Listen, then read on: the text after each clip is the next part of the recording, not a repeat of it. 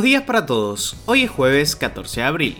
Y les damos la bienvenida a este nuevo episodio con un nuevo resumen de noticias en solo 5 minutos. Mi nombre es Manuel Carrasco. Y yo soy Jazmín Gutiérrez. Y esto es Primera Parada, un podcast de Publius Group. Nacionales. El día de ayer se presentó un ambiente hostil dentro de la coalición gobernante. En la mañana, el diario partidario Página 12 publicó una tapa alternativa a la oficial realizada por trabajadores en paro significativamente polémica. En la tapa se observaba un helicóptero visto desde abajo con la leyenda, desde lejos no se ve, los precios en las nubes y en el llano, los salarios de los trabajadores y trabajadoras están por debajo de la línea de la pobreza. La tapa fue un claro reclamo al diario y a la facción del presidente Fernández, recordando la imagen de diciembre de 2001, cuando el por aquel entonces presidente de la Rúa tuvo que renunciar al cargo e irse en helicóptero de la Casa del Gobierno. Entrado el mediodía, la vicepresidenta participó de la apertura de una nueva sesión plenaria de la Asamblea Parlamentaria Euro-Latinoamericana con un discurso plagado de frases resonantes. En él abogó por la necesidad de una ingeniería nueva para abordar el problema de la desigualdad reivindicó el rol del Estado y calificó de necios y cínicos a quienes niegan su importancia. Además, en otro claro mensaje al presidente, remarcó, el poder se expresa cuando alguien toma una decisión y esta decisión puede ser aplicada y respetada por el conjunto de la sociedad. Que te pongan una banda y te pongan el bastón, un poquito es... advirtió sin completar la frase y luego añadió, créanme, lo digo por experiencia y ni te cuento cuando no se hacen las cosas que hay que hacer.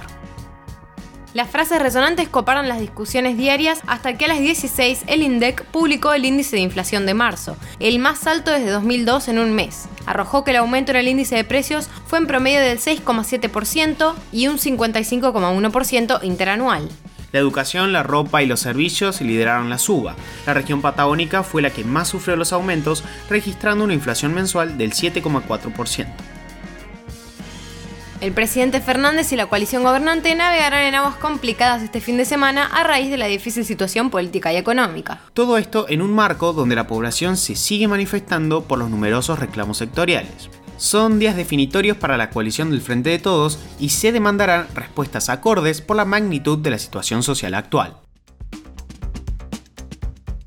Internacionales. Hoy les traemos en primer lugar algunos de los últimos sucesos de la guerra Rusia-Ucrania. Ucrania advirtió que no puede controlar la radioactividad en Chernobyl por el daño que sufrió la planta durante la ocupación rusa.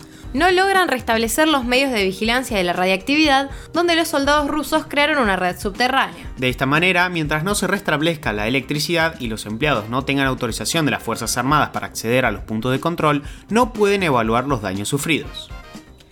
En Mariupol se rindieron más de mil soldados de Ucrania. Según fuentes rusas, la ciudad quedó en manos de Rusia. Según ellos, los soldados entregaron las armas y se sometieron. Sin embargo, un funcionario de Mariupol desmintió la rendición ayer al mediodía y dijo que aún había áreas de la ciudad dominadas por Ucrania. Por otro lado, Estados Unidos aseguró que tiene información creíble sobre la posibilidad de que Rusia haya utilizado agentes químicos en su ofensiva para tomar la ciudad ucraniana de Mariupol. De todos modos, aún no confirmaron el uso de armas químicas por parte de las tropas rusas, ya que este tipo de ataques son complicados de probar, incluso cuando se está sobre el terreno. Los presidentes de Polonia, Lituania, Letonia y Estonia iniciaron una visita a Kiev para mostrar su firme apoyo a Ucrania. Rusia impuso nuevas sanciones a representantes políticos de Estados Unidos y Canadá.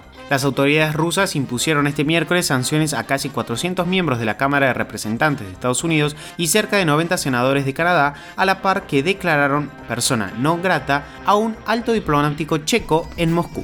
Las medidas hacen que se incluya a cientos de representantes políticos norteamericanos en la lista negra de Rusia, que imposibilita, entre otros asuntos, su entrada al territorio ruso.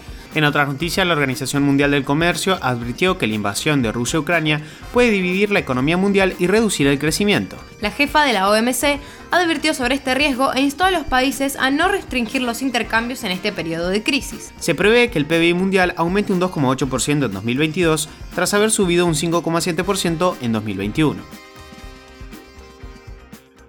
Devastadoras inundaciones en Sudáfrica. Ya son más de 300 los muertos en las peores inundaciones en seis décadas. Las fuertes lluvias destrozaron miles de casas, carreteras y puentes en Durban, gran puerto africano y epicentro de esta tragedia. Las autoridades locales piden que se declare el estado de catástrofe natural. Decenas de personas están desaparecidas y los socorristas hablan de una pesadilla.